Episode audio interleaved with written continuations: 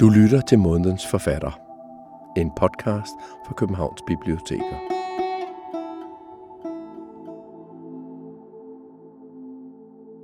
Hanne Vibeke Holsts første roman i fem år, Kriger uden maske, er et kunsthistorisk og feministisk portræt af den dansk-franske billedhugger, tegner og maler Sonja Ferlo Mankoba.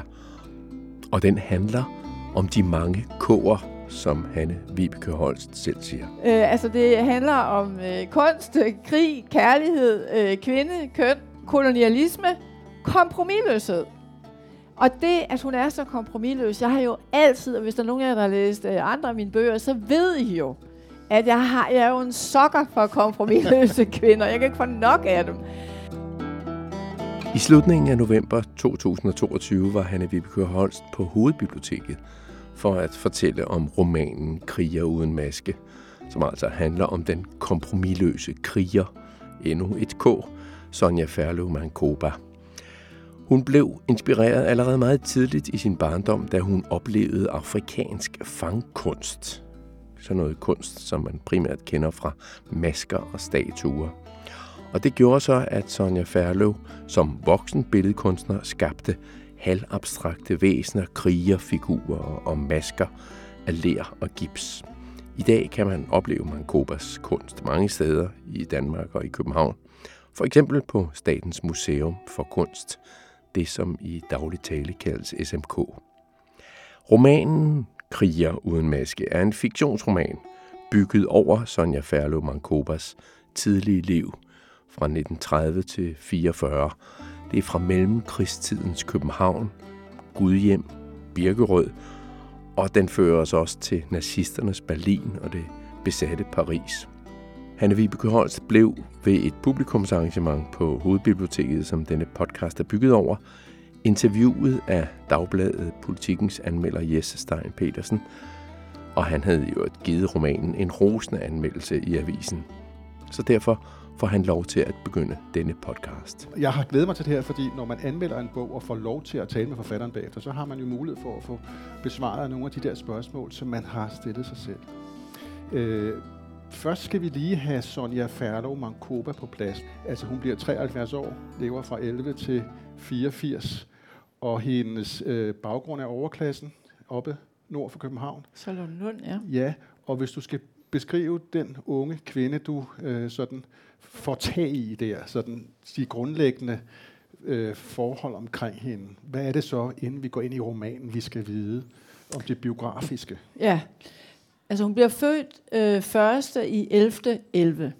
Og det er jo allerede, synes forfatteren, en magisk dato. Øh, og det synes, hun, det synes man også i familien. Så man betragtede hende jo som en ener, fordi der er alle de der et Øh, men bortset fra det, så var hun øh, en sød, sjov, øh, køn, velopdragen øh, borgerlig pige, der som sagt øh, voksede op i Lund. Hendes far var anden generations parfumefabrikant. Øh, hans far havde været sådan en self-made man, der var indvandret til København fra Aalborg, og havde skabt den her øh, parfume, meget succesfulde parfumefabrik med en, lille, med en butik, som lå henne i Pilestræde, lige herhen.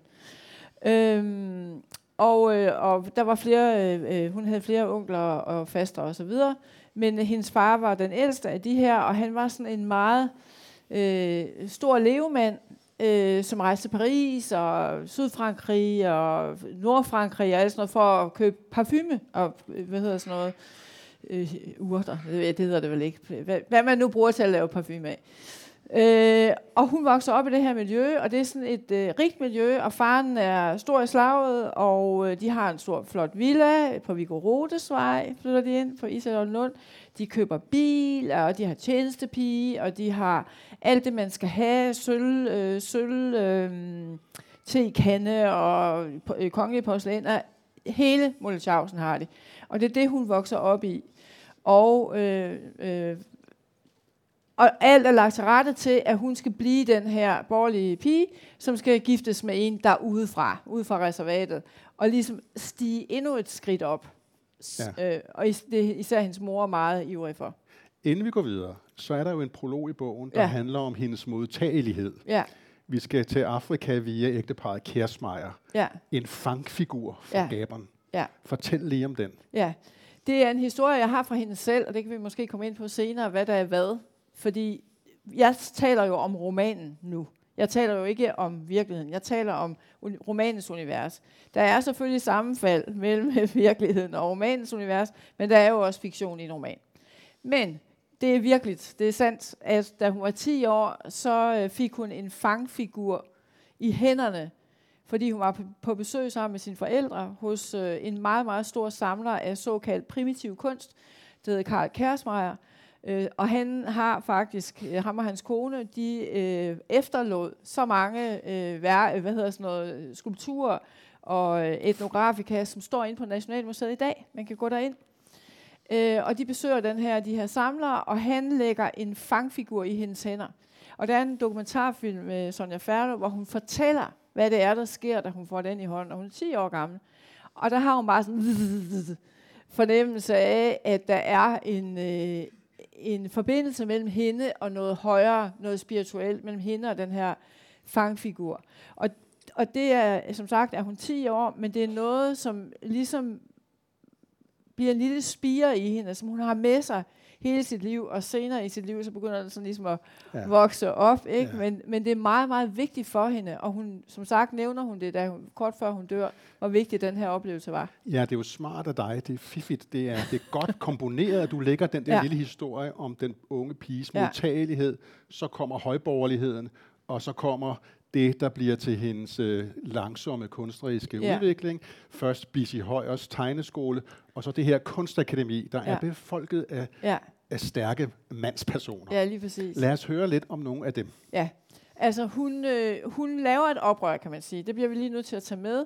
Som sagt, hun var skudt i stilling til at blive en pæn borgerlig pige, og hun har fået den pæne opdragelse og alt det der, er god til fransk, som man, det var godt, hvis man var, fordi så kunne man rigtig underholde, når der var society-middag og så videre, og tage til Paris og sådan noget.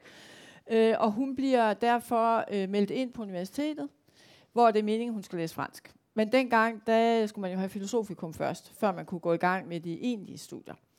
Så hun sidder så i romanen og har, øh, har sådan en filosofikum øh, lektion, forelæsning. Og så taler øh, professoren, han taler om øh, de gamle grækere, selvfølgelig det gjorde de. Og han taler jo om Sokrates og om at kende dig selv. Og Sonja, som altid har været optaget af kunst, men der, de var ikke kunstnere i familien, de havde ikke sådan kunstneriske tilbøjeligheder overhovedet. Hun, hun har altid haft et, et talent, eller i hvert fald en hel længsel efter selv at blive kunstner, men den har været sådan lidt undertrykt. Og hun hører det her, kend dig selv.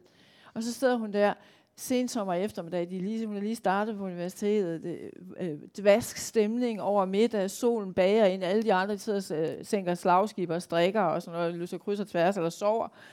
Og hun hører efter, og så tænker hun, kend dig selv. Ja, du skal vide, hvem du selv er, du skal gøre det, du selv vil. Og så springer hun på sin cykel, og så cykler hun over til Bissi Højer, som ligger over i Bredegade, der hvor Kunstindustrimuseet er i dag. Øh, så drøner hun derover, fordi det er den skolens bedste, eller hvad hedder det, byens bedste tegneskole. Og så doing, doing, doing, banker hun på døren og siger, at jeg skal gå her. Og Bissi Højer siger, øh, skal du det? Øh, har du fået lov til det af din mor og far? Og det har hun jo selvfølgelig ikke. Og så drøner hun hjem til sin mor ude i Viggo Rotesvej med de der indmeldelsespapirer og siger, se, jeg skal jo være kunstner. Og moren siger, det skal du i hvert fald ikke. Men det bliver hun. Altså hun vil ind på den der skole, og hun kommer ind på den. Og de første, hun møder, og det har hun allerede gjort på det her tidspunkt, da hun kommer derud ind over på Kunstindustrimuseet. Da den allerførste, hun møder, det er Bille. Ja. Ejler Bille. Som bliver hendes øh, livslange ven. Og det gjorde han også. De var livslange venner. Og så møder hun også øh, Richard Mortensen, kaldet Morten, som bliver hendes ungdoms store kærlighed. Altså det er love at first sight. Hun er helt forblændet. For, hun er faktisk måske mere forblændet end forelsket i ham. Meget forblændet af ham. Og de her øh, drenge, for de er jo kun i starten af 20'erne, de er jo ganske unge, de er jo bare så langt fremme i skoene. Øh, og de vil jo være, øh, de vil gøre op med den gammeldags kunst og alle de her ismer, der er kommet før dem, og nu vil de lave deres egen isme. Og på det her tidspunkt i starten af 30'erne, hvor vi er, det er jo surrealismen. Så de vil være surrealister, abstrakte surrealister. Og Sonja synes, det er helt vildt fascinerende, og hun hænger sådan på og prøver på at læse de samme tidsskrifter, som de gør osv. Men det er dem, der fører an. Og så laver de, øh, de danner den der kunstnergruppe, der hedder Linjen, som øh, den dag i dag er meget kendt i kunsthistoriske kredse. På SMK er der et rum øh, for linjen, linjenkunstnerne, og de laver et tidsskrift, og hun hænger rundt øh, der øh, og er sådan muse. Men som det jo tit sker med de der øh, kvinder, øh, så er hun jo den, der laver kaffe og skriver på skrivemaskinen, skriver deres manuskripter rent og øh, beundrer dem, og det har de meget brug for. Og i forhold til den her surrealisme, som jo altså også er en isme, der er inspireret af det idéklima, som Freud øh, har skabt og har været en del af, og som er fuld af begær og drifter. Ja. Der har du jo en replik, du lægger hende i munden, fordi hun bemærker jo, at de her unge mænd, når de laver malerier, når de laver ting og sager, og det bliver udstillet, så er det meget sådan erotisk, ja. det hele, deres billedsprog. Og, og hun finder ligesom ud af, forstår man på din roman, at det der med surrealisme er ikke andet end unge mænd, der har hovedet fuld af sex. sex. Og det er jo det, Bille siger til hende. Ja. Fordi hun forstår det ikke. Hun går rundt og ser de her, de laver også en stor, meget stor, meget øh, sådan øh, omtalt udstilling øh, på Salonborg, nede i kælderen, mens der er sådan mere etableret udstilling ovenpå, hvor de spiller Stravinsky-plader til de går i stykker. Og, sådan og PH kommer ned og besøger PH kommer ned og besøger dem, og han synes godt nok, det, han er ikke så imponeret over dem. Men, øh, og det er også et fakt, for jeg har læst det indlæg, PH skrev. Men øh, Sonja, hun går rundt, og hun, er, hun synes også, det er spændende, det der surrealisme, avantgarde og franske tidsskrifter og Breton og alt det der Bretons manifest. Og surrealismen er jo, udover at være en kunstretning, så er det jo også et opgør mod øh, øh, krist, altså forrige generations øh, teknikbegejstring teknologibegejstring, videnskabsbegejstring, hele det der rationelle, som mente øh, André Breton, da han lavede sit øh, kommunistmanifest i 24, at det var det, der ledte til Første Verdenskrig. Det var, at man havde glemt øh, højere hjernehalvdel, ikke? man havde glemt øh, fantasien og drømmene og drifterne og alt det der. Og det er egentlig det, som, som bliver til surrealismen. Det er idégrundlaget. Og som du siger helt rigtigt, så er, handler det jo meget om, at drifterne er undertrykt. Og de her dre- unge drenge, unge mænd, det synes de er fuldstændig rigtigt. Drifterne er alt, alt for undertrykt. Og mange af deres artikler i linjen, jeg har selvfølgelig læst dem alle sammen, de handler om appeal, og hvor skønt de synes, det er. Og Betty Boop, som var sådan en tegneseriefigur dengang, og de synes, var så lækker, og Marlene Dietrich, hun var så lækker. Men de er jo hele tiden nødt til at intellektualisere det. Ja. Så det bliver hele tiden intellektualiseret. Øh, og så er det, og Sonja hun går rundt og ser de her billeder, og det er jo sådan faldersymboler, og æg, og ovarier, og alt muligt, ikke? Og manden, der, der penetrerer kvinden, og, altså i symbolsprog, ikke? Og hun kan, ah, hun kan ikke rigtig finde sig til rette i det der univers. Og hun er jo selv jomfru. Det var en pæn pige jo dengang, selvom hun er 22, ikke? Hun er selv jomfru, og så siger hun til Bille, altså jeg forstår ikke rigtig det her med, altså hvorfor er I, er, er, altså, er I alle sammen sådan meget aktiv? Og så siger Bille til hende, nej, det er sublimering. Ja. Og, og du skal vide, altså vi har jo ikke, vi, vi har jo ingen erfaring. Det er bare noget, vi, vi lader som om, vi har. Og, med, og unge mænd har sex på hjernen. Ja, og så og forstår hun det bedre. Ja, fordi hun siger jo så også i din roman, og det er jo det, det må være noget, du har fundet på. Det er ikke noget, du har fra en dagbog eller fra et brev. Øh, at, at, at, at hendes billedsprog, mit billedsprog, er i hvert fald ikke Nej. domineret af de der driftsmæssige ting. Nej, altså det er fordi, det har jeg ikke set hende sige noget sted, men det, kan, det siger hun faktisk også i den der film, og også i nogle breve, hun har skrevet senere, at hun forstod ikke rigtigt det der. Det sagde hende ikke så meget. Hun følte sig ikke til rette i det. Og når man så går videre frem i hendes liv og hendes kunst, og det er jo meget det, jeg gør. Jeg laver sådan en slags baglænsregning. Ikke? Jeg ser jo, okay, hvor endte hun henne? Altså, hvad var hendes modne værk, ligesom, ikke? Ja. Og så bliver jeg nødt til at sige, okay, hvis det var der, hun nåede hen, hvor må hun så nødvendigvis være begyndt, og hvad må den her udvikling have været? Ja. Og jeg kan se meget hurtigt efter det her, der begynder hun jo at lave de her maskefigurer og mere sådan rituelt inspirerede øh, skulpturer. Øh, og hun siger jo også, at hun, øh, den der måde, de her drenge er øh, utrolig sådan karriereorienteret og konkurrencemindet, det kan hun slet ikke have med at gøre. Det forstår hun overhovedet ikke. Så hun må langsomt finde sit eget, ligesom sådan i, i ly af dem på en eller anden måde, ja. samtidig med, at hun beundrer dem. Ja. Utrolig meget. I din roman, og nu tager jeg den så ikke bagfra, men forfra, der følger man hende altså så øh, opvæksten der i Charlottenlund, så kommer København, og Kunstakademiet er meget centreret omkring det. Der er en sviptur til Berlin, så er der Gudhjem og Birkerød og Ja. Paris. Ja. Jeg bor selv i Birkerød, og jeg Ja. glæder mig alle de gange, hvor du skrev om frisindets Birkerød. Ja, det er Øh, rigtigt. Øh, Det var den kreative klasse, du Ja, det til det. Birkerød i Ja, 30'erne. Jamen, øh, det, det, det ved jeg godt, fordi øh, jeg, jeg, jeg ved, hvor du er, altså øh, øh, Paludan. Svanefamilien boede, Ja, ja. ikke? Jo, de boede lige overfor. og, og øh, Jakob Paludan. Paludan, Ja, ikke? ja. og Kirkeby og alle dem der. Ja, ja. Lige nu er det jo bare funktionærer, det er grundende mennesker, der tager et tog frem og tilbage. Ikke? Men der var en gang, hvor de badede i søen, og der var partnerbytte og alt den, slags. Ja, ja. Men fortæl mig lige om Bjerke Petersen Det går tilbage for os alle. Bjerke Petersen-familien har Ja. et hus derude, Ja. øh, Wilhelm Bjerke Petersen. Ja. Øh, fortæl lidt om, øh, det er bare nysgerrig efter, og det synes jeg også er interessant her, det der med ligesom at åbne et forgangent Ja. birkerød, eller Ja. et miljø og et Ja. hus og nogle ungdomsfester, Ja. og jazzmusik, og Ja. erotik, og Ja. smøger, og, og ildfluer, nej ikke ildfluer, men myg, ikke? Jo. Ved søen der. ja. Det synes jeg er interessant. Jamen, det var også det var rigtig interessant. Hvordan har du jo kommet sjovt. ind i den verden? Jamen, altså, det har jeg jo, min research er jo, om jeg så må sige, mangesidig, ikke? Altså, for det første, så researcher jeg jo alt, hvad jeg kan i, i da, hvad der er af arkivalier, efterladte papirer, breve, fotos, attester, dødsattester, fødselsattester, med testamenter, øh, alt muligt, hvad der er fra hende. Det går jeg selvfølgelig igennem med først sådan en større, øh, kaster større øh, travl ud, altså mere store masker, så bliver det mere og mere finmasker efterhånden, som jeg kommer længere ind i historien og kan se, hvad jeg har brug for. Så det gør jeg. Derudover så øh, læser jeg selvfølgelig historie, altså his- historie, verdenshistorie. Hvad er der sket på hvilket tidspunkt? Hvor er nazismen henne? Hvad begynder der egentlig at ske der i Tyskland? Øh, da de rejser til, øh, til Berlin der om sommeren i, øh, i 32, der er jeg selvfølgelig inde og se, ah, hvor er Hitler lige henne i sommeren Ja. 32? Ja. Hvordan er Berlin i sommeren 32? Så går jeg på YouTube, finder gamle film, prøver at se, hvordan så der ud. Der findes rigtig meget af den slags. Ja. Øh, så øh, læser jeg kunsthistorie, selvfølgelig. Alt, hvad jeg kan finde. Gamle, øh, deres blade, altså linjen. Jeg læser øh, kunst, øh, kunstbiografier. Der er jo nogle store nogen om øh, Richard Mortensen. Ejder Biller har skrevet breve, etc. etc.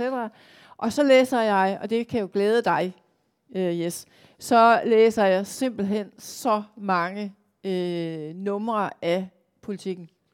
Som ligger jo øh, av- avisarkiv. Der sidder jeg, når i de her øh, tre år i sommerhus, som du beskrev, der sad jeg aften efter aften og læste øh, avisartikler. For at ramme en tid og Ja. en tone. For at ramme en tid og en tone.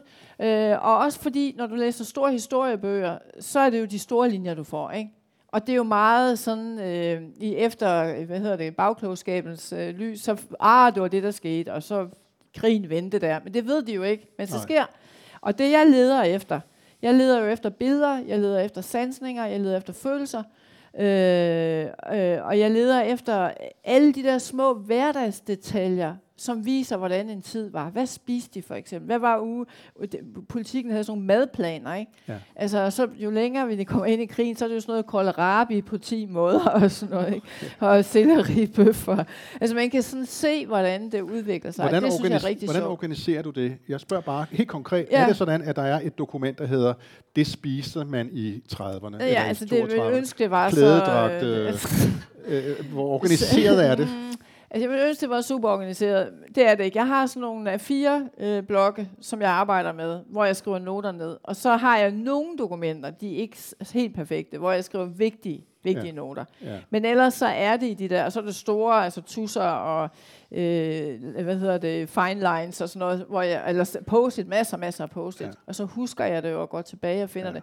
Men derudover, det jeg har dog, jeg har et arkiv, altså altså arkivmapper, Ja. hvor jeg simpelthen, altså mapper, som fortæller Paris øh, 37. Ja. Så alt, hvad der var med hende, Sonja og Paris 37, så er det der. Mit sidste spørgsmål. Og så hvis jeg lige må sige en sidste ting, fordi det er nemlig også litterært. Noget af det, jeg også gør, og det synes jeg er ekstremt vigtigt, jeg læser datidens litteratur.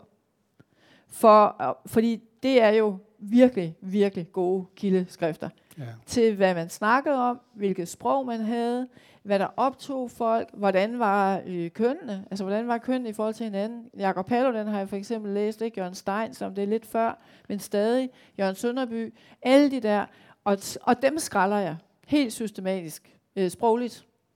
Og når du siger skralder, så imiterer du? Eller Nej, hvad? altså jeg, jeg skralder øh, gode, gode, øh, gode øh, hvad, hedder det, vokabularium, jeg laver et vokabularium Okay, på den måde. over øh, ord, øh, begreber, Ja, ja, ja. ja. Øh, der bliver brugt.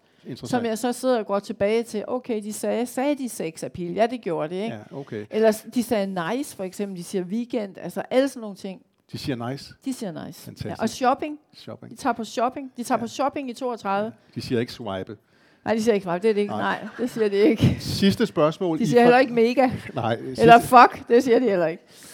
øh, sidste spørgsmål i den her afdeling, for vi skal jo tilbage til mm. kunstneren, vi skal tilbage til krigen og kærligheden, ja. Og det der med at finde sig selv og tro på, at man kan befri verden gennem læreskulptur. Vi skal ja. Derhen. Men vi skal lige have den der start øh, øh, øh, fastlagt først.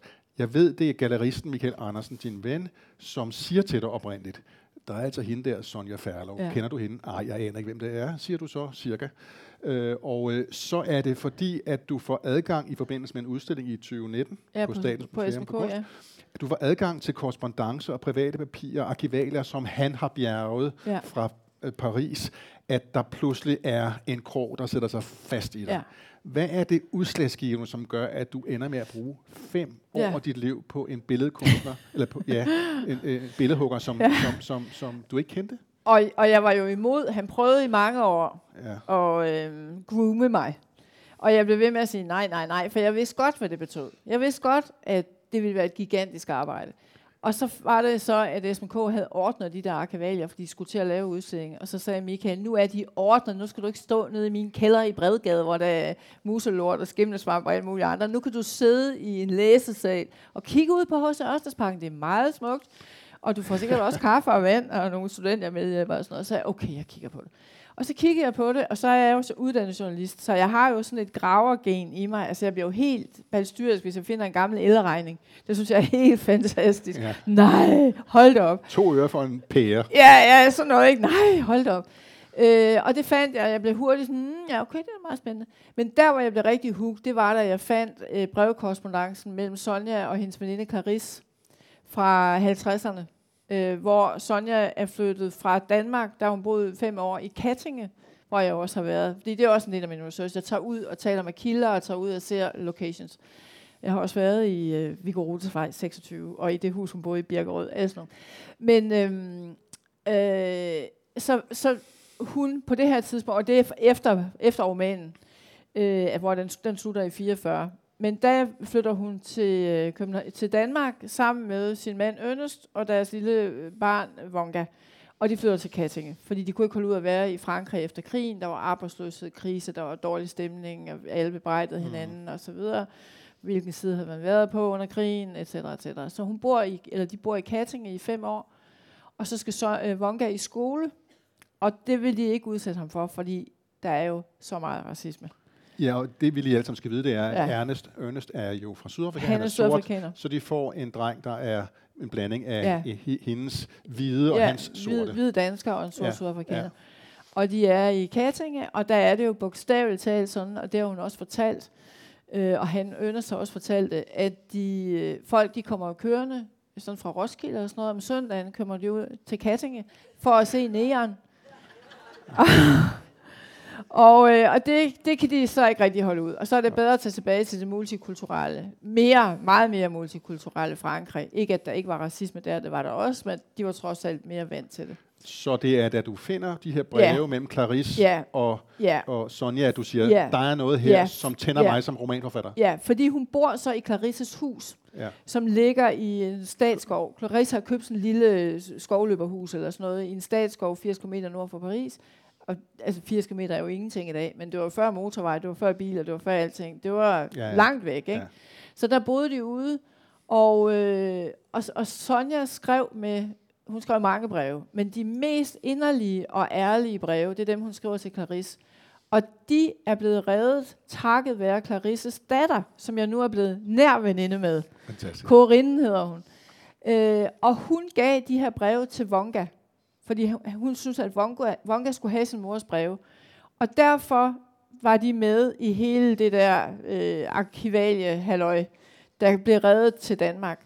Og derfor fandt jeg dem inde på SMK, og der var ingen andre, der havde læst dem, siden de var blevet læst af Clarisse engang i ja. 50'erne. Og der udgyder hun ligesom sit hjerte, kan man sige. Der er en helvedesnat også. Ja, der er en helvedesnat, og det man kan se i de der breve, det er, hvor usikker hun er. øh, hvor tvivlende hun er, og hvor, også, også hvor vred hun er, hvor frustreret hun er.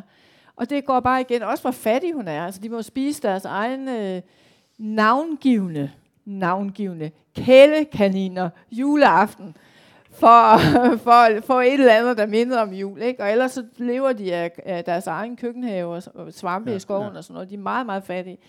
Og det skriver hun alle sammen om til, øh, til Clarisse. Og, og så har hun den her helvedesnat, som du siger. Og der er hun 49 år gammel, hvor hun skriver, at det går ikke mere, og det er nat, og det er koldt, og det er vinter. Og hun er klædt på, som om hun var på Nordpolen. Og jeg har været der. Jeg har været ude i Vonny, det hedder det der sted. Lille, lille, lille bitte tiny, altså lille bitte hus. Iskoldt. Kampesten, sådan et rigtig fransk øh, hus. Og jeg havde hele tiden forestillet mig, at der ville være ligesom et, en stue, og så et sovekammer, et værelse til Vonga, og så et eller andet andet kammer. Troede jeg. Og så kom jeg og så det. Så var der sådan en lille, hvad, 20 kvadratmeter måske, stue, hvor der også var sådan en køkkenplads. Det var, havde det også været dengang. Og så var der et kammer. Det var sovekammeret. Mm. Det var det, der var. Der var ikke andet. Og så var der sådan et uisoleret loft. Og så var der et hønsehus, øh, hvor der ikke var høns i, men hvor Ernest fik så masse i. Det var det, der var. Og så står hun i det der øh, ovenpå, tror jeg, loftskammeret. Øh, nej, det gør hun nemlig ikke, for de sover alle sammen inde i stuen. Det er vinter. De sover alle sammen inde i stuen, fordi det er der ovnen er om vinteren, ildstedet. Det, nu kan jeg huske det. Så hun står i det lille bitte ishamrende kolde kammer, og kan ikke finde ud af, hvem hun er. Og tror ikke på sig selv som kunstner. Og det hun jo gør, hun har efterladet sig ikke særlig mange værker, 150 skulpturer. Og en af grundene til det er, at hun smadrer dem. Hun destruerer dem igen og igen. Ja. Og, øh, og så står hun den her nat, og så, skri- og så skriver hun til Clarisse, at det har hun gjort, og hun stod om natten, og så råbte hun bare, nu må det være slut, nu må det være slut med at undskylde, at jeg overhovedet blev født. Så tænkte jeg, wow, ja. Her er sgu da ja. en sindssyg, spændende kvinde. Ja. Hende må jeg have fat i. Så det var det, der gjorde det. Så og det er jo slet ikke med i den her. det er jo så det lidt, kan man sige, ja, mærkeligt ved det. Men det fantastiske er jo, altså der er en fattig øh, billedhugger, en kvinde i Frankrig i et koldt rum ja. en vinter, der skriver noget fortroligt til Clarisse. Ja. Ja. Men den fortrolighed er jo brudt nu. Ja. Du fik det at læse, du har nu sagt det videre til ja. alle os her, og det kan være, der kommer en del to af din øh, roman på et tidspunkt, det ved vi ikke. Men det her med, at du øh, også i et interview har sagt, altså hun ville flippe helt ud, hun ja. ville slet ikke kunne holde ud, at nogen Nej. snagede i hendes Nej. personlige papirer. Og så kommer vi jo ind i det her felt, som er interessant, øh, også i bredere øh, forstand, fordi der udkommer så mange romaner. Ja, exofiktion. Ja, om folk, der har levet, mm. mange kvinder i virkeligheden. Mm. Marie Hammer er en af dem. Mm. Øh, øh, og talrige Franziska Clausen er der også kommet en roman om, hvor vi kommer ind i det indre liv, i forelskelser, i kropslige følelser, i orgasmer, i had, i jalousi. Og meget af det er jo, hvad skal man sige, fri fantasi. Du har selv sagt, jeg har kontamineret Sonja. Mm. Jeg har min egen agenda. Yeah. Og så sidder man jo der yeah og siger, jamen, hvad, hvad, hvad er Sonja, og hvad ja, er ja, ja. Hanne Vibeke? Jamen, og det er jo okay. Ja. Men fortæl, fortæl, lidt om, fortæl lidt om det der med at have sin egen agenda i forhold til et menneske, der har levet engang. Ja, altså jeg kunne ikke skrive en roman om en hver kvindelig kunstner.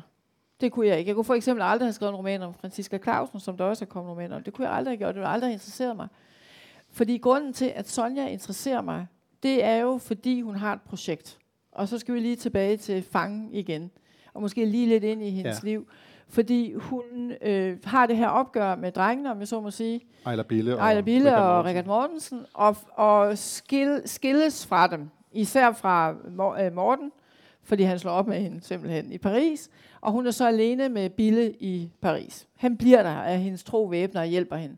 Og jeg er rigtig glad for, forfatteren er glad for, at Morten rejser, fordi så bliver hun ligesom, øh, kommer hun ud af hans magic spell, ja. og kan ligesom begynde at blive mere selvstændig. Og det bliver hun også. Og så begynder hun at lave de her masker, som, vi, som hun er kendt for. Det begynder hun allerede ja. på, der ja. slut 20'erne.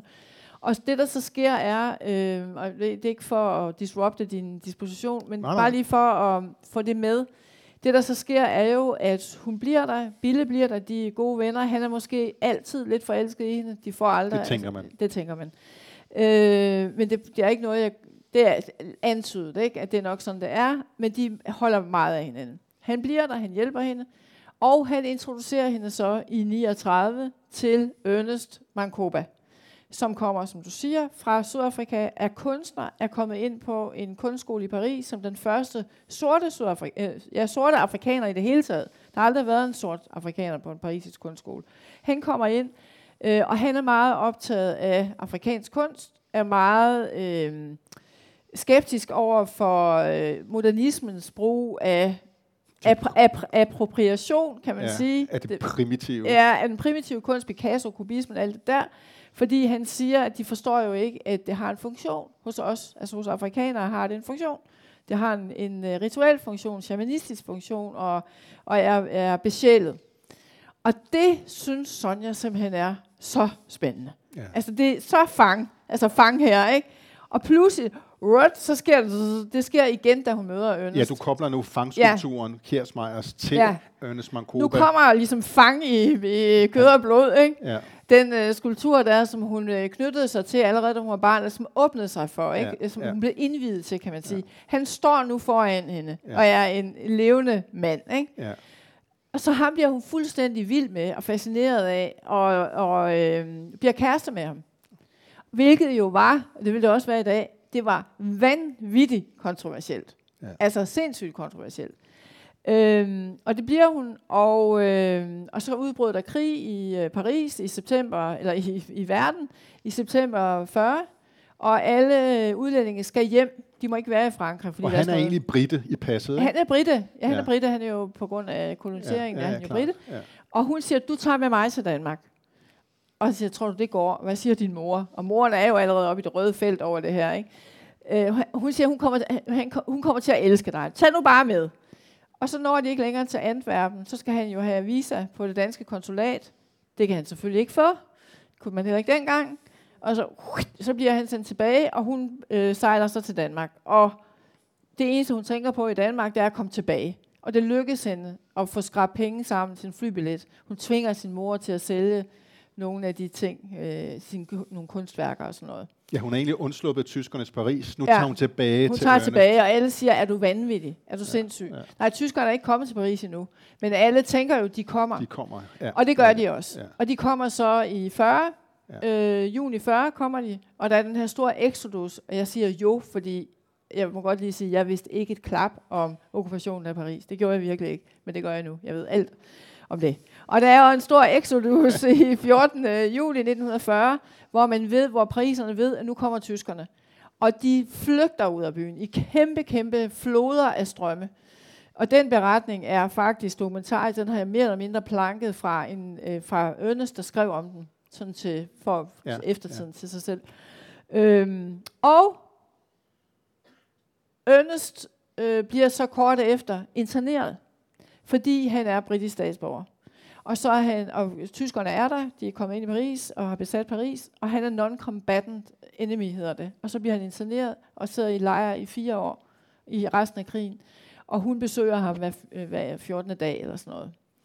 Og det handler, øh, altså det handler bogen selvfølgelig om, Ja. om, om hele det der med øh, hendes, at det skulle hun udholde, og hun skulle ligesom holde den der kærlighed oppe.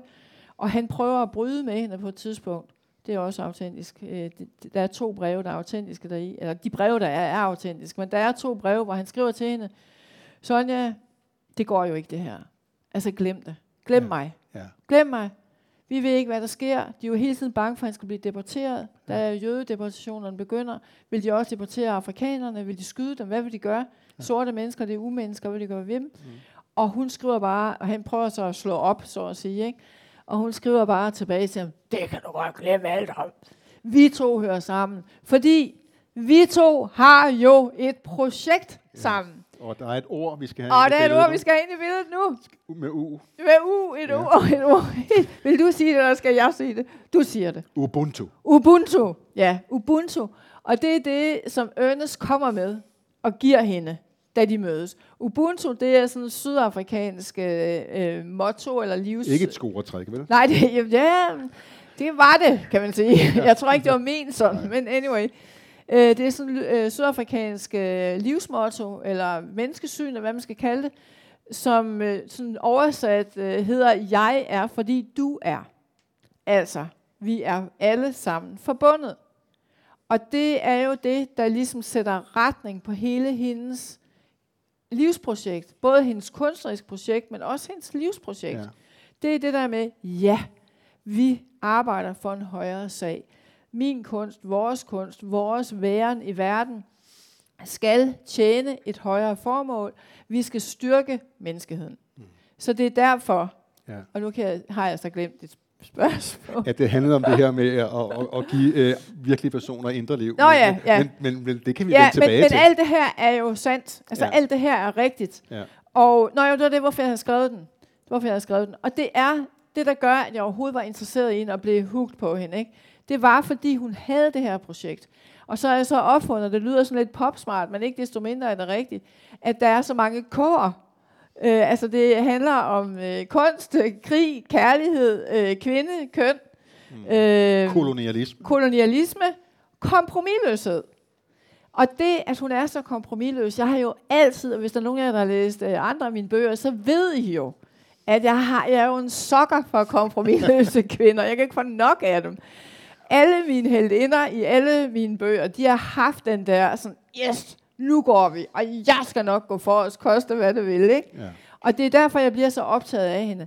Og så bliver jeg også optaget af hende, fordi hun ender jo med at være radikal. Altså det er jo radikalt det der med, at hun vælger et liv i fattigdom. Hun, hun bryder med konventionerne øh, og vælger kærligheden til Ernest, til en sort mand. Et, et øh, svært liv. Det ved hun jo ikke rigtig endnu, hvor svært det bliver, men det ved jeg, at det bliver rigtig, rigtig svært. Ikke? Men hun... Øh, så hun bliver radikal. Ikke? Man kan sige, at hun lever radikal. Hendes kunst bliver også radikal, fordi den er meget sådan offensiv. Hvis I kender den, så, så ved I godt, ikke? den er meget sådan, brrr, stærk og potent og sådan noget. Ikke? Men det, jeg synes var interessant, det var det der med, at hun var jo ikke radikal. Altså hun var jo ikke som otteårig, så hun og røg cigar og sagde, fuck ja. Yeah. Altså det gjorde hun jo ikke. Det kommer jo langsomt, langsomt, langsomt. Ja. Og hele sit voksenliv, hun er radikal i sin livsvalg, hun er radikal i sin kunst, men hun er jo ikke feminist for eksempel. Altså, øh, hun lever, de lever i et traditionelt parforhold. Det er hende, der står for husholdningen, og han sidder sådan en afrikansk høvding, og ja, jeg tror, han spiller lidt fodbold med drengen, ikke? Men, men det er ligesom hende, der har det der ansvar. Ja. Og det synes jeg var spændende, det der med, okay, hun bliver en kæmpe stor kunstner, virkelig stor kunstner, ikke? Men, men hun skal også bokse med de der almindelige ting. Altså, er salaten kommet op? Eller har sneglene spist den? Og sådan ja, noget, ikke? Ja. Hvad skal vi gøre juleaften? Skal vi virkelig spise kaninerne? Er det ikke sundt for Wonka? Jo, det er sundt for Wonka, men hvis vi nu ikke fortæller ham, at det er vores egne kaniner, og så videre, og så videre, ikke? Ja. Og nu er han syg igen, og så skriver hun til Clarisse, det gør hun så også senere der, øh, i huset, i de der breve, så skriver hun jo til Clarisse, kan du ikke skaffe nogle øh, vitaminpiller, og ja. han er vokset ud af sine sko, og sådan noget, ikke? Det, der bliver interessant, så når man læser den, altså den, den taler jo for sig selv, man behøver ja. egentlig ikke gå ned ad den, den sti, jeg går ned ad nu her i, i det her lokale. Men det er jo det der med, jamen er det, er det 20% fantasi? Du sagde meget sjovt i starten, der, skal jo være, der er jo fiktion i en roman. Ja tak, tænker man ikke, det må der da meget gerne være. Ikke? Øh, men vi lever jo i en tid nu, hvor jeg synes, at den der tendens til at tage rigtige menneskers levede liv. Birgitte Kosovic, hun udstyrer rask væk uh, Scavenius, ikke? med et rigt indre liv. Scavenius fra 2. verdenskrig, tyskernes mand i Danmark, dan- danskernes mand i Tyskland, om jeg så må sige. Han brændte alle sine personlige papirer, men han bliver den store libertiner og erotiker i Birgitte Kosovics ja. hænder. Ikke? Jo. Og du tager så øh, hende her, og der, der bliver det jo interessant, når man ligesom, man ved, Titanic synker, ikke? det jo. ved man inden filmen starter. Her ved du også, så at sige, at Færler, hun dør der og der, og hun, hun er den her, ikke miskendte kunstner, men du ved, hun, hun er måske, der, der mangler noget Mar- i forhold Lidt marginaliseret, Lidt ikke? marginaliseret, ikke? Der, der er mange ting, der ligger på plads, men man bliver nysgerrig, og det er også derfor, vi er her i dag. Ja. øh, efter ligesom, hvor, hvor, hvor meget frihed har du så til ligesom at sige, okay, men det er del med også en romanfigur, det her. Ja. Nu, nu øh, hvor du i virkeligheden mest øh, fri i forhold til at, at gøre noget ved hende, øh, som, som er dig? Altså, det har jo taget fem år, som vi har været inde på. Og det har det jo dels fordi det er et stort arbejde, der er meget research og alt det der, og, og det har det også fordi, at jeg selv har kvababbet som af den genre. Altså, jeg synes, det er svært. Jeg synes, der er nogle etiske problemer i den. Så må man bare sige, at vi har jo altid gjort det. Altså, I.P. Jacobsen skrev Marie Gruppe. Hvad vidste han om hende, for eksempel? Ikke? De islandske sagaer, det er jo for så vidt også en form for exofiktion. Ikke? Altså, vi har altid gjort det. Vi har altid dyrket helten og fortalt historier om dem og, og de bliver mere og mere fantasifulde, jo længere tid der går, og jo flere gange de bliver genfortalt. Jesus for eksempel, ikke? Det er ikke sikkert, at alt, hvad der er blevet fortalt om Jesus, det virkelig skete. Vel? Og sådan er det jo bare, ikke? Bibelen, det ja. ja. testamente som exofiktion. Ja, det er en slags exofiktion ja. i virkeligheden. Det er der faktisk ikke rigtig nogen, der har påpeget før. Men det, det gør vi her. Det er noget Jeg nyt. Det er noget nyt. I, I, I hørte det her først. Ja. Bibelen er en stor gang exofiktion.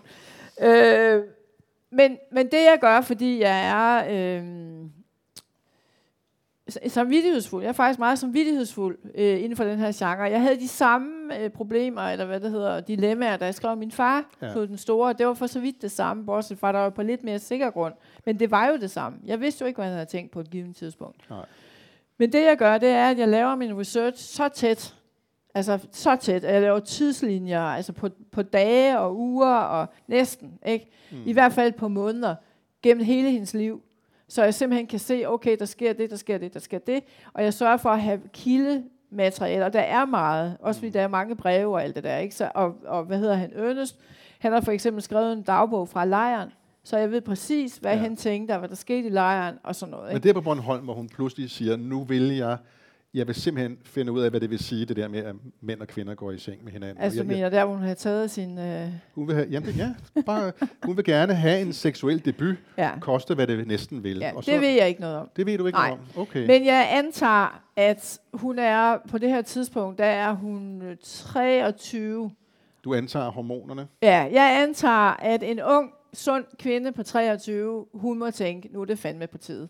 Ja. Nu må der ske noget. Mm-hmm. Altså, jeg kan ikke blive ved med at gå her. Nej. Fordi alt det der, som jeg siger, research læser, litteratur fra datiden og sådan noget, det var jo erotisk meget mere frigjort, end vi tror. Ja. Det, der bare var problemet, var jo, at de blev gravide, og der lå den her graviditetsangst. Ikke? Ja. Men det betød jo ikke, at driften ikke var der. Og for mig var det jo også vigtigt at sige, at kvinder havde jo også drift. Selvfølgelig havde de det. Og det har hun så, og, øh, og hun bor jo sammen med Morten efterfølgende.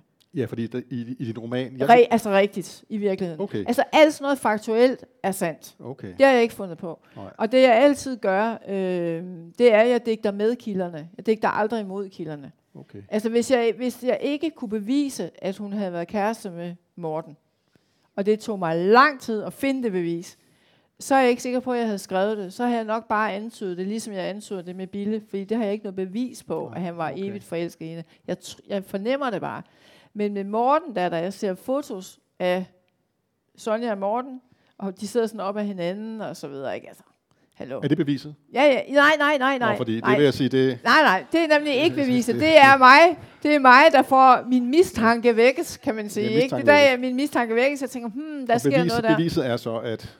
Så er der, det var, det var nok, det var, eller det var det, der satte det i gang. Så an, der, hvor jeg synes, det begyndte at ligne et bevis, det er, at jeg finder et brev se, meget senere, hvor han øh, returnerer et badedragtsfoto af hende. Så tænker jeg, hmm, hvem har et badedragtsfoto? Meget skønt billede af hende. For sådan tæt tætsiddende uldbadedragt, som det jo var. Som afslører alt, kan jeg godt, kan jeg godt sige. Øh, hvem har det, og hvem returnerer det? Ja, det gør sgu da en gammel kæreste. Nå, jeg havde stadigvæk ikke fundet noget bevis. Indicie. Det var indi- indicie. Ja. Så hørte jeg fra en i øvrigt knarvogn kunsthistoriker, som ikke vil hjælpe mig. Han, der hørte jeg så, at han havde fortalt nogle andre, når ja, de boede jo sammen i Nyhavn. Og han var, det var ham, der vidste mest om hende. De boede jo sammen i Nyhavn. Så jeg boede sammen i Nyhavn. Hmm, det begynder at lugte. Øh, tampen brænder. Og så endelig var der en mere samarbejdsvillig kunsthistoriker, der sagde, hmm, jeg tror, jeg har det, du mangler. Og så havde han fundet et brev, hvor der stod, hvor, hvor Morten havde skrevet til Doris fra Saxkøbing. Jeg i, syv, i, øh, i 37 i Paris. Jeg har i dag gjort det forbi med Sonja. Hun blev meget ulykkelig. Okay, den kører jeg. Så er den god nok. Er, er det ikke det, det, det Så er den jo god nok, ja, ikke? Det. Skal vi lige... øh, Ja, det synes jeg lige. det er meget... Det er, det er jo stærkt. Så bliver man jo glad, Ja. ikke? Så bliver man jo glad. Hvorfor tror du, at der bliver skrevet så mange øh, bøger, romaner, men ikke kun romaner, om, om kvinder i de her år? Hvad er det for et øh, pendulsving, vi ser i kulturhistorien og i litteraturen? Jeg tror, at øh, der trods alt jo øh, er en større sådan, feministisk øh, bevidsthed blandt yngre generationer, ikke, ikke mindst blandt kuratorer, øh, kunsthistorikere, og øh, der er også flere udstillinger med kvinder, mange flere udstillinger, end der har været før, øh, og blandt forfattere, øh, forfatterinder især. Øh, og det er jo fordi, for det første er de vildt fascinerende, for det andet tror jeg, at vi har sådan en trang til at gøre øh, uretten øh, god igen, om jeg så må sige, ikke? Ja øh, fordi de har været gemt og glemt, som vi sagde, ikke, og marginaliseret, og vi tænker, hvad, hvorfor har de det? Jamen, de har jo været undertrykt, og det var hun jo også, ikke? Og, og alt det der mindre værd, hun har, det kommer jo også af den her patriarkalske modstand, der er. Der var stor modstand mod kvindelige kunstnere. Altså, ja. de, kunne, de kunne være gift med en ja. kunstner, og så kunne de sidde og lave et julekort. Gropius fra Bauhaus, det er dumme svin. Ja, det er dumme ja. svin, ikke, som ja. siger, at kvinder ikke, ja. de kan ja, ja, ikke noget, klar. de røg over på væve, væveriet, ikke, og ja. sådan, ikke? Og det var jo, den, ja, det var jo det, de tænkte, ja. at kvinder kunne være meget så de kunne også godt lave noget meget sjovt, men de var jo ikke genier. Altså, det var det mandlige geni, ikke? De kunne ikke have et kvindeligt geni. Og der tror jeg, at vi bare er nogen, der ligesom går ind og retter op på det, og okay. siger, at det kan simpelthen ikke være rigtigt. Nu må vi og så tror jeg også, der er en anden ting i det, og det er, at vi har jo brug for heldinder. Altså vi har brug for ikoner, idolbilleder. Vi har brug for nogen, vi kan spejle os i, hvor man kan sige, ah, hun klarede den. Ja. Og så tror jeg også faktisk også, at det har noget at gøre med, at vores tid er så øh, flimrende, og vi er sådan en acceleration. Mm. Så det er faktisk nemmere at skrive om noget, der er sket, end noget, der er ved at ske. Fordi vi ikke aner, hvor det ender hen. Mm. Så hvis du skriver en samtidsroman, ikke? Du, du sætter mig ned og skriver en samtidsroman nu, jeg kigger ud af vinduet, et eller andet, det er efteråret øh, 2022, men man er jo længere om at skrive en roman. Ikke? Den er forældet, inden den udkommer. Den er forældet, inden den ja, udkommer, fordi ja. lige pludselig er der krig i Ukraine. Altså det kunne jo være sket, hvis man ja. startede der. Ja. Eller der er smidt en atombombe, eller Kina ja. er brudt sammen, eller Iran har fået demokrati, eller hvad ved jeg, et eller andet. Ikke? Ja. Øh, vi har fået klimakatastrofe i Danmark, eller alle mulige ting. Så når du går tilbage i tiden, så er den jo fikst. Ja. Der sker ikke mere end det, der skete. Vi ved, at det var det, der skete. Ja. Så det tror jeg faktisk er en del af det. Ja. At vi lige går tilbage og siger, okay, vi får det fulde billede. Og så tror jeg også, der er en interesse i at få det fulde, altså de fulde livsforløb. Og se, hvad gjorde de? Okay, de blev født, og hvad så? Hvordan klarede de hele den her livsbue, ikke? Ja. Du kan jo også se, forfatterne skriver jo mange, altså i rendringer, ikke? Nu jeg har lige læst uh, i Michaels uh, logbog var rejsens afslutning, jeg er ved at læse Per Pettersson. Det er det samme, de går også tilbage, og åh, det blev en stok, for ja. nu at citere ja. Karen Bliksen, ikke? Så vi har, vi har brug for at se de her billeder, for ligesom at have noget at gribe og gøre i vores meget forvirrede, accelererede ja. tid. Jeg kan huske øh, ham, den amerikanske, eller kanadiske forfatter, William Gibson. Han holdt op, han var science fiction forfatter. Han holdt op med at skrive den slags, da 9-11 kom. Ja. For han sagde, nutiden er blevet for futurologisk, ja. så det, det er helt lige meget med at lægge et perspektiv frem. Men det var jo meget sjovt, øh, det er sådan en lille detur, ikke? men det var meget sjovt, nu nævnte du lige, eller da, øh, som pesten blev nævnt, ikke? og den skrev jeg jo i, øh, den udkom i 17, øh, to år før, og så videre. Ikke? Og da jeg havde skrevet den, jeg sad jo nede i Genève, jeg snakkede med alle de her øh, biologer, eksperter og direktører i, øh, i øh, WHO, og øh, diskuterede, om det her scenarie, det overhovedet holdt vand. Ikke? Altså var det for spekulativt, var det for science fiction-agtigt? Og, øh, og så sagde de, øh, nej overhovedet ikke. Altså vi siger jo ikke, hvis der kommer en pandemi, vi siger, når der kommer ja, en pandemi. Ja. Så siger jeg selvfølgelig, det er jo klart, øh, hvornår? Altså, kan I komme til, hvornår kommer den? Og så siger de, øh, ja, vi regner det jo som 100 års hændelse. Og det var i, det har nok været i 15, jeg var der, ikke? Og, og jeg ved jo, fordi jeg havde jo lavet noget forarbejde, jeg vidste jo, at den spanske syge var i 18. Ja. Og så siger, øh, så siger jeg det, den spanske syge var jo i 18. Jeg må skynde mig med at skrive. Ja, ja, ja. Jeg tror I virkelig, kunne det være nu? Ja, det kan det sagtens. Altså, altså inden jeg når hjem i eftermiddag. Ja, det kan godt være. Det kan også være om et år, det kan også være om 10 år, det kan være om 15 år. Men ja. det begynder ja. at nærme sig, ja. fordi der er sådan nogle lovmæssigheder i naturen, der gør det. Og ja, bogen udkom, og øh, var fin og god, og fik øh, relativt gode anmeldelser, men der var også sådan lidt forbehold, fordi det var sgu lidt for spekulativt, ikke? Og sådan lidt for, ah, okay, science fiction-agtigt, ikke? Og hvor, hvorfor, hvor, hvorfor det? Altså, hvorfor det? Og man overså fuldstændig, hvad det var, jeg vil sige. Jeg vil nemlig sige, at når der sker sådan nogle store globale kriser, så er vi nødt til Ubuntu. Så er vi nødt til at arbejde i fællesskab, for ellers kan vi ikke løse dem. Det var egentlig det, jeg ville sige. Jeg skulle bare bruge en dramatisk historie til at fortælle det. At, ja. hvor, hvor meget vi er på herrens mark, hvis vi ikke kan finde ud af at have et globalt fællesskab, der kan løse de der kriser. Og så sker det jo. Mm. Ikke? Så der kan man sige, at men så, men så for lige at vende tilbage til det andet, så var der nogle folk, der var i gang med film og alt sådan noget. Ikke? Og det tager jo lang tid at lave øh, filmmanuskripter og sælge og gøre ved finansiering. Og så kom den jo. Og så kunne de ikke bruge deres mere. Fordi så var de blevet overhældet af virkeligheden. Ja. Så det er ret sjovt, det der. Så jeg, jeg tror, det er derfor, at vi går tilbage. Ja. Et udtømmende svar. Øh, ja, super, nej, super, super interessant. Øh, men det er jo derfor, at vi kun har fem minutter til spørgsmål fra, fra publikum. Nej, ikke noget sorry, og tak i øvrigt for, øh, for romanen og for at have bragt begrebet Ubuntu ind i, i dansk litteratur med alt, hvad det øh, øh, medfører. Ja. Øh, det er da rigtigt, jeg har bragt Ubuntu ind i ja, dansk litteratur. Ja, det har jeg. Ja, og, og vi, har, vi har fået en ny, en ny vinkel på Bibelen oven i købet her ja. i dag. Øh, er der en, der har, vi når måske en eller to spørgsmål, et eller to spørgsmål? Altså, det er jo næsten svært at undgå at blive nysgerrig på, øhm, nu du, du er jo ikke færdig med at fortælle om hendes liv, men øh, har du lyst til at afsløre, om der kunne finde på at komme en bog mere? øh, ja, det vil jeg gerne afsløre, så vidt jeg ved, hvad jeg skal afsløre. ja. Altså, da jeg skrev bogen, den var svær at skrive på mange måder, blandt andet fordi jeg havde Sonja siddende på skulderen, der bare var rasende hele tiden. Og det forstår jeg godt, det ville jeg også være. Så er nogen, der vil skrive en roman om mig, mit første kys, mit, første, mit seksuelle debut. Jeg vil ikke synes, det var sjovt. Det vil jeg virkelig ikke. Det tror jeg heller ikke, du vil. Det tror jeg ikke, der er nogen af os, der vil. Men der har jeg jo det der med, når først vi er døde, så overgår vi ligesom til fælles eje. Så må man lave fortællinger om, om alle, og det gør man jo også, ikke? Ja. Og der bliver jo fortalt historier. Det er ikke sikkert, at det bliver skrevet, men der bliver fortalt historier. Men jeg havde meget bøvl med hende. Øh, og vi diskuterede meget, og det var meget... Det var tungt og hårdt, og øh, alt muligt. Og det var også et stort arbejde.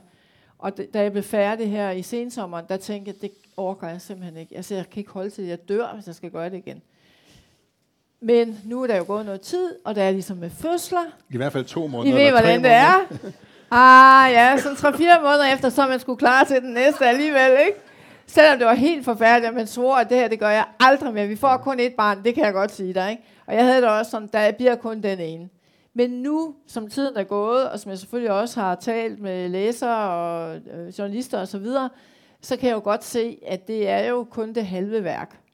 Øh, fordi det er ligesom det andet, den anden halvdel, jeg er jo på mange måder er meget nærmere. Jeg var meget nærmere Sonja i alder, altså da hun er gammel, mm. end da hun var ung. Mm. Altså jeg skulle virkelig rode i min hjerne for at huske, hvordan det var at være 22, ikke? Men jeg kan sagtens huske, hvordan, eller jeg ved, hvordan det er at være 60, ikke?